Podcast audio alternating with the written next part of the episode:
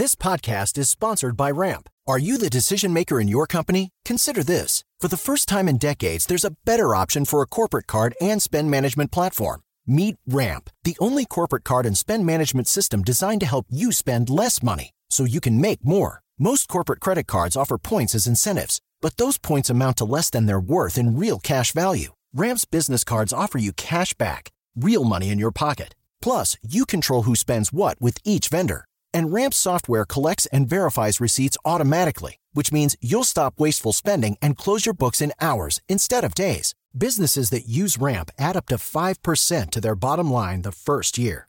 If you're a decision maker, adding Ramp could be one of the best decisions you've ever made. And now get $250 when you join Ramp for free. Just go to ramp.com slash easy. Ramp.com slash easy. R-A-M-P.com slash easy. Cards issued by Sutton Bank and Celtic Bank members of DIC terms and conditions apply. Papo com o Anjo. E aí, tudo bem? Mais um podcast Papo com Anjo aqui na Jovem Pan, né? Essa casa maravilhosa que recebe esse podcast, esse programa, né? Alguns chamam de podcast. Aliás, hoje eu vou trazer um especialista em podcast. Mais do que isso, foi um dos primeiros a criar podcast no Brasil. Foi um dos top 5, sei lá onde, na América Latina. Ele vai falar no Brasil, no mundo, sei lá. Esse, meu, ele fez muita coisa na área de conteúdo. Esse podcast dele, inclusive, tinha, tinha vídeo também. Mas eu vou falar, trazer para vocês um cara que pensa, almo toma café, almoça e janta conteúdo né? Um cara que, que trabalha conteúdo e ele vai te explicar tudo sobre essa ferramenta poderosa que é o conteúdo e como é que ele faz dinheiro, inclusive, com isso hoje. Senhoras e senhores, com vocês, Léo Cuba. Fala, João. Obrigado por, por, pelo convite. A hora que você falou, você tem disponibilidade de tempo, foi muito rápido. Claro, vamos conversar. Até porque você esteve no meu podcast no final do ano passado. Foi o último episódio de 2020. E acho que a gente tem uma, um bom papo para falar, a gente tem 20 anos aí de história para 20 anos de história. Mas eu quero começar para você contar como é essa história de ter montado praticamente o primeiro podcast famoso do Brasil. Como é que foi isso? É, então, acho que o primeiro podcast famoso em empreendedorismo independente, né, não vindo de uma, talvez de uma grande plataforma de mídia, né? Então, 2010, eu e o Miguel Cavalcante, né, um grande amigo. O Miguel do Agro, né? Do Agro, exatamente. Miguel do Agro. Exato, um cara super, talvez o, o maior nome no agro quando se fala em liderança uhum. E, e, junto com o mundo treinamento digital, também, né? Que juntou esse mundo, né, da internet com hum. o agro, né? Hum. Então, entre 2010 e 2015 a gente tocou um projeto chamado Mind Arena, né, que tem que mais... tinha o Win também, né? O Inchier, ele participou por dois anos, tá. mais ou menos. Mas então, ele faz, fez parte. Exato. Então foi no momento que a gente estava olhando o que estava acontecendo lá fora, com o This Week in Startups do Jason Calacanis, uhum. né? E a gente fala, a gente via, a gente falava, putz, a gente quer fazer um, um, um conteúdo de bate-papo em vídeo, né? Então a gente nem sabia se era vídeo podcast, videocast, a gente começou a gravar no YouTube, no, no meu escritório da Incuba, que é a minha agência digital, isso 2010 e foi indo. Então, um dos primeiros episódios, por exemplo, foi com um amigo de longa data também, que era o Eric Santos, hum. fundador da Resultados Digitais, antes da Resultados Digitais, quando ele tinha uma produtora de aplicativos mobile, mas ele já tinha um blog chamado Manual das Startups, hum. que ele trazia conceito de Lean Startups do Eric Ries e tudo mais, e estava escrevendo sobre isso, né? Pré-resultados digitais que teve um exit recente, né, 1.8 bi, protótipos e tudo mais, né? Então, foi com ele e com outro, Cristian Barbosa, especialista em gestão do tempo, então desse universo dos relacionamentos próximos que a gente tinha. E aí o projeto foi crescendo até um ponto que no final, nos últimos dois ou três anos, a gente estava na Livraria Cultura, do shopping Iguatemi, um puta lugar lindo com duas câmeras, mais uma grua. O negócio ficou profissional, né? Não tinha ninguém fazendo isso na época, né? E, e, hoje eu acho que a gente está num grande momento dos podcasts em vídeo, né? Os últimos dois anos, e acho que a pandemia acelerou muito, né? O formato do conteúdo de uma uhum. forma informal, onde o host é um especialista num determinado assunto, e a empatia e repertório traz esse conteúdo que não é um conteúdo jornalístico, de entrevista, é mais um bate-papo. Né? É um bate-papo sempre focado no tema do, do próprio podcast, né? Exato. Então... Sempre trazendo alguma coisa nesse, nesse sentido para ajudar quem está assistindo, quem está ouvindo, né? É, Porque e... são várias ferramentas, várias plataformas. O YouTube, Spotify. o Spotify, o, o SoundCloud, as, as redes sociais, inclusive para você pegar cortes e jogar é. micro conteúdos com trechos que vai fazer algumas pessoas descobrirem o seu conteúdo. Aliás, eu preciso fazer isso, tá vendo? Já, já chega dando dica, já chega atropelando falando. Micro cortes, micro conteúdo importante que eu tenho que fazer aqui no Papo com o Anjo e não faço. Eu preciso fazer. Olha, é. já deixou uma dica aí legal, hein, Léo? É. Não, e eu conheci o João aí, acho que em 2013 ou 14. Eu lembro que a gente estava num Digitalks, que foi um evento, a gente participou do mesmo painel, né, naquela, naquela época. E aí, era antes do João Kepler virar o João Kepler, o anjo investidor, é, né? o anjo investidor. Né? E hoje, acho que nesse segmento, não tenho dúvida nenhuma que você é o, é o investidor mais conhecido e que mais cria conteúdo, né? É, que é, uma, é, uma, é, é, complicado, né? Porque a gente não tem muito tempo para isso. E eu não tenho um time, não tenho equipe, isso não foi estrate... isso não foi planejado, né? Foi acontecendo. Tá? Foi acontecendo, porque eu sempre gostei de compartilhar, né? Compartilhar conteúdo do que eu fazia na época. Por exemplo, fazia muita vendas e trabalhava com equipe de venda, treinamento, conferências, palestras, é, palestra, né? o e-commerce, né? Porque Sim. o, você te conheceu na época do meu e-commerce. Até um, eu estava saindo do e-commerce naquela época que a gente se conheceu, 2012, 2013. Isso. Né? Então, essa, essa mudança. É que a gente passou por muitas ondas, né? Muitas já. ondas, muita coisa aconteceu. A vida da gente é assim, né? É. E a é. beleza tá aí. O aprendizado vem dessas experiências é. boas e ruins que a vida nos trouxe, né? Nos Exato. deu. Olha, me fala uma coisa. Quando você, quando você foi falar do Men in the Arena, do podcast, você falou do, do da, da, agência, do Incuba, uhum. né? E é uma agência que já não, não é de hoje, ela já vem de longa data. Sim. Né? E o que que faz a agência especificamente para os seus clientes? O que que fazia e o que, que ela faz hoje? É a mesma coisa? Não, é, na verdade é, ela surgiu de duas décadas empreendendo, né? Hum. Então, originalmente eu fiz engenharia na Poli, né?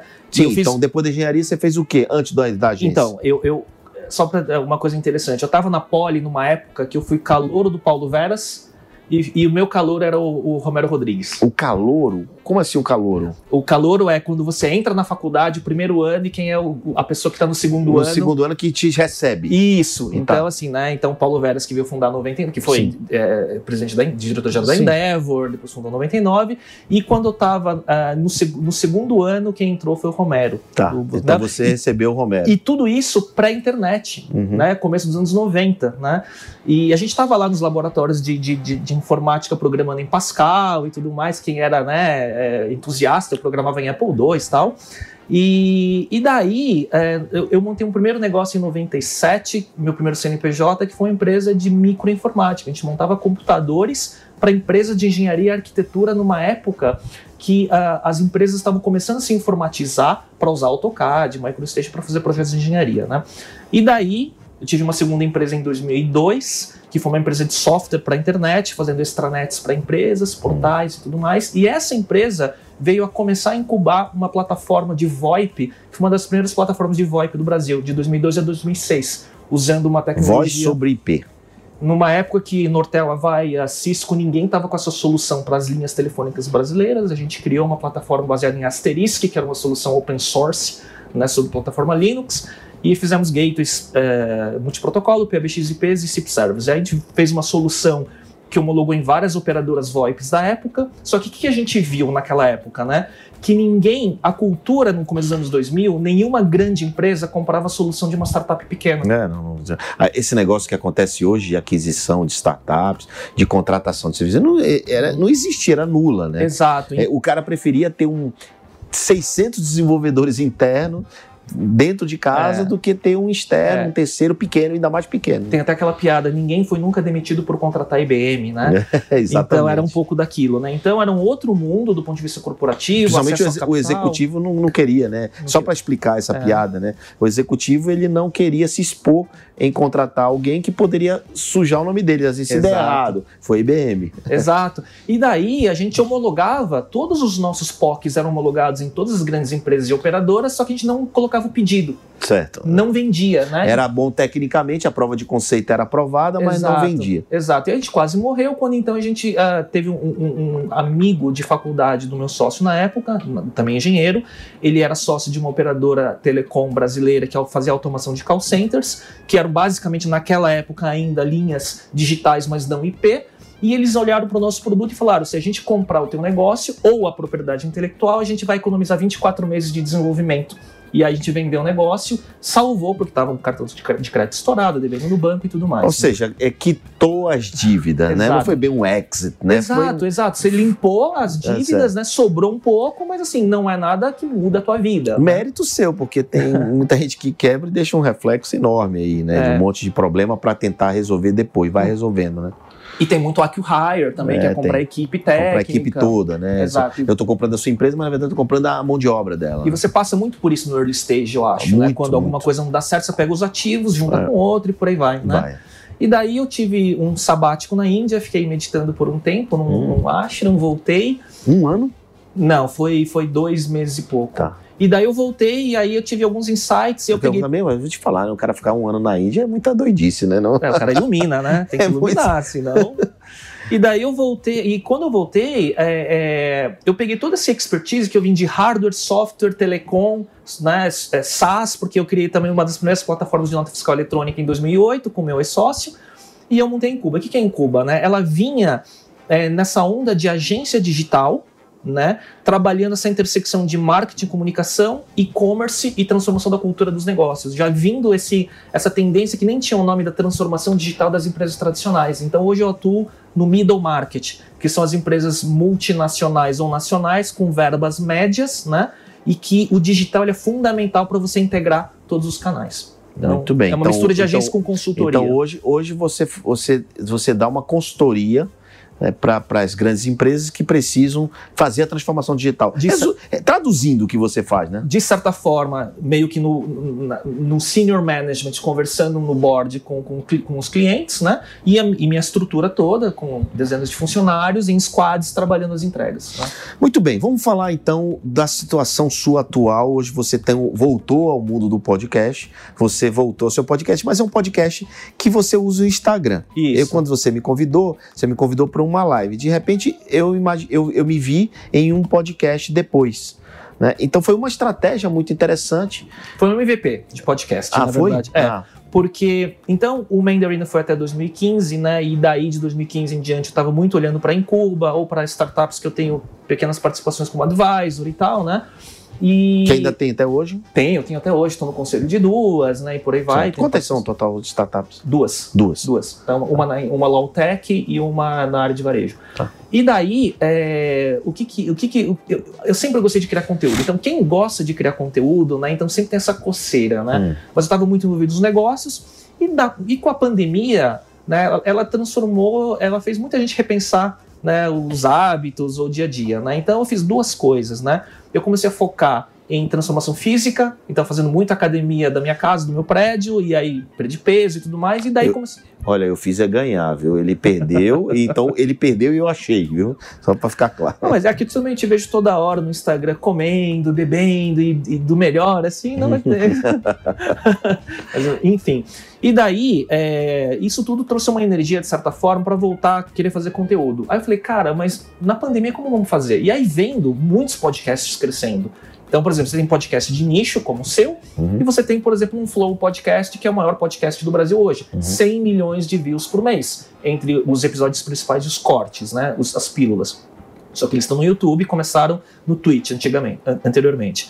E daí eu falei, cara, então como eu vou fazer? Eu vou fazer num formato de live. Então a primeira, o primeiro episódio foi dia 30 de junho de 2020, com a Ana Júlia Guirello, que é a General Manager do, do streaming do Telecine, uma grande amiga, muito especialista em colocar a cultura ágil nos negócios que ela entra, foi é, CEO da OLX e por aí vai. E eu falei, cara, deu certo, né? E aí vamos pro segundo, vamos pro terceiro e começou a virar um Mas já no modelo de live e, jo- e jogando áudio pro, pro Não. não? E eu, eu fiz 10 episódios De live só. de live que fica salvo no IGTV, mas sempre fazendo corte, pegando a frase e Ah. fazendo virar um post. Então o que, que eu Tá. acredito? A live, ele foi um MVP de uma forma de captação simples do conteúdo bruto. Uhum. E depois do conteúdo bruto, eu falei, cara, eu tenho conteúdo bruto e eu tiro micro conteúdos. Então, posts com a frase que o convidado falou, que você, eu tenho as cinco perguntas no final, de dicas e tudo mais, né? Então, a frase, o mini vídeo de um minuto com a, a principal lição que, que, foi, que foi falado. E esses microconteúdos, muitas vezes, viram a forma de capturar uma audiência nova, que não tem paciência de ver uma hora de episódio Uhum. do full, que estava no IGTV, mas o IGTV ele tem um alcance muito baixo no Instagram. A distribuição. Orgânico, né? O Alcance. orgânico é muito baixo e não existe mídia para você impulsionar IGTV Ah, tá, não sabia. no Facebook Ads, né? Então, depois o que, que eu fiz? Então eu falei, hum, eu tenho um conteúdo bruto, conversas ótimas aqui com Eric Santos, Sim. com Cris Correia, que escreveu Sonho Grande, Daniel Bergamasco da Ideia, o Bilhão, que foi aquele livro, e ele hoje ele é diretor de conteúdo da GQ Brasil, né? Com você e por aí, com Demian Maia, atleta do UFC, que eu tenho paixão por luta, não é? Então, mas ele está empreendendo com investidores, montando uma rede de academias e tá sempre assim, um tema que eu gosto, mas que tem uma ancoragem com empreendedorismo, digital e inovação. Histórias inspiradoras. E aí eu falei com uma- um, um colega, o Fernando Imperato, que tem uma produtora e, e que trabalhou comigo no Mandarina, e eu falei, você não quer pegar todo o conteúdo bruto e transformar e reeditar, colocar vinheta pra gente lançar em áudio e no YouTube? E aí a gente criou toda essa derivação de conteúdo. Então hoje você tem. Isso, isso é um business monetizável já? Não é monetizável ainda, porque você sabe bem que assim, para você ter um nível de monetização com AdSense ou qualquer coisa, é, o- você tem que estar com, com uma audiência muito grande, e ainda não é o caso. Tá. Mas ele traz muita autoridade, e você sabe bem, né? Que indiretamente Claro, me abriu claro. outras portas. Né? Claro, muito, muito bom. Porque, de certa forma, você está você tá ajudando as pessoas com conteúdo gratuito também, inclusive, né? Você tá, quantas lições você não, você não extrai desses bate-papos, né? E daí você sabe, né? Só fazer um parênteses. Por conta disso, um dos, uma das principais plataformas de e-commerce do Brasil me chamou para com um convite para ser host do podcast deles. Hum, né? E daí, enfim, é, uma coluna, né, no, no outro veículo de mídia me convidou para ser o colunista de digital inovação, né, com acesso a uma audiência de 2 milhões de pessoas por mês e por aí vai, né? Não, e uma coisa vai puxando a outra, aí é, eu digo, eu digo sempre que se você ficar parado só reclamando, né, porque a pandemia, porque não sei o que, não sei o que, você não vai para lugar nenhum, você não cria nada e você não cria suas próprias oportunidades. Você está dando exemplo aqui, se você fez isso, aconteceu isso, se você fez isso, é uma reação em cima de uma ação. E isso é a história Sua. do empreendedor, né? Mas tá, eu, Que tá toda hora criando, né? toda hora criando e resolvendo problemas, né? Exato. e buscando fazer a mesma coisa de forma diferente, como a inovação para mim é isso, né? É a mesma coisa lá de forma diferente. Então você está buscando alternativas e criando suas próprias oportunidades para poder desenvolver a- a- um- uma atividade que pode te trazer retorno, que Sim. nem muita- muitas vezes não é um retorno financeiro Não é imediato, direto. não é direto, é indireto. Pode até ser, né? Porque depois vieram campanhas como influenciador para uma marca de Claro, fintech. aí tem que outras coisas, né? né? Mas é bem o seu caso, né? Você tem uma bagagem muito grande em tecnologia, né? E daí, assim, eu, eu tenho certeza que não foi tudo planejado. Não. De você estar aqui em 2021 com, talvez, com o investidor mais famoso do Brasil, Uhum. com um podcast, né? Com a Bossa Nova e por aí vai, né? É, então, o podcast não é, não é uma estratégia financeira de monetização, nunca, nunca foi, né? É, não pensei nisso, né? Tanto é que eu não faço nem as pílulas, eu não gero, assim, não, é- não é para ter uma grande audiência. Eu acho que é só para é um, é um give back. Sim. É um give back do meu relacionamento. Eu só trago pessoas que eu gosto, que eu admiro, né? É um give back do meu relacionamento. Eu não sou obrigado a nada, não sou obrigado a usar marca nada. Uma, aqui tem que estar a aguinha com o nome da empresa. Não sou obrigado a isso, não tem patrocínio de nada, né? E também não sou obrigado a trazer ninguém. A Jovem Pan não diz, "Ah, você tem que trazer fulano, não. Essa liberdade é fundamental. né, Total, João? total, né? Então essa é a ideia principal desse podcast. Bom, eu quero aproveitar você também, né, para te fazer uma pergunta que eu sou super curioso. Você é um cara que fala muito de inovação, de tecnologia. Eu quero saber de você qual a sua opinião, cara, sobre o Clubhouse. É, a opinião geral. Eu sei que Clubhouse deu uma, que- uma caída e tal, mas eu não tô falando só da caída, da queda. Eu tô falando no geral. Sim. Desde o começo, estratégia de não abrir para Android. Qual é a tua visão? É, eu acho que eu tenho vários pontos. Eu acho que o Clubhouse ele vem numa onda da interface áudio, Hum. né, em Que o, expansão. que o podcast a- é, acelerou, né? Desde podcast, assistente de voz, né, Hum. então Siri, Alexa. Sim. Então, a voz como interface, ela, eu acho que teve um, um- crescimento muito grande nos últimos tempos, Hum. né? Daí o Clubhouse, acho que ele traz um conceito de proximidade, porque o áudio ele tem um, um- uma- um acolhimento diferente do que uma coisa em vídeo, na minha opinião, como, como, como canal. E aí ele veio com essa rede social de salas temáticas e aí todo mundo né, debatendo e tudo mais, né?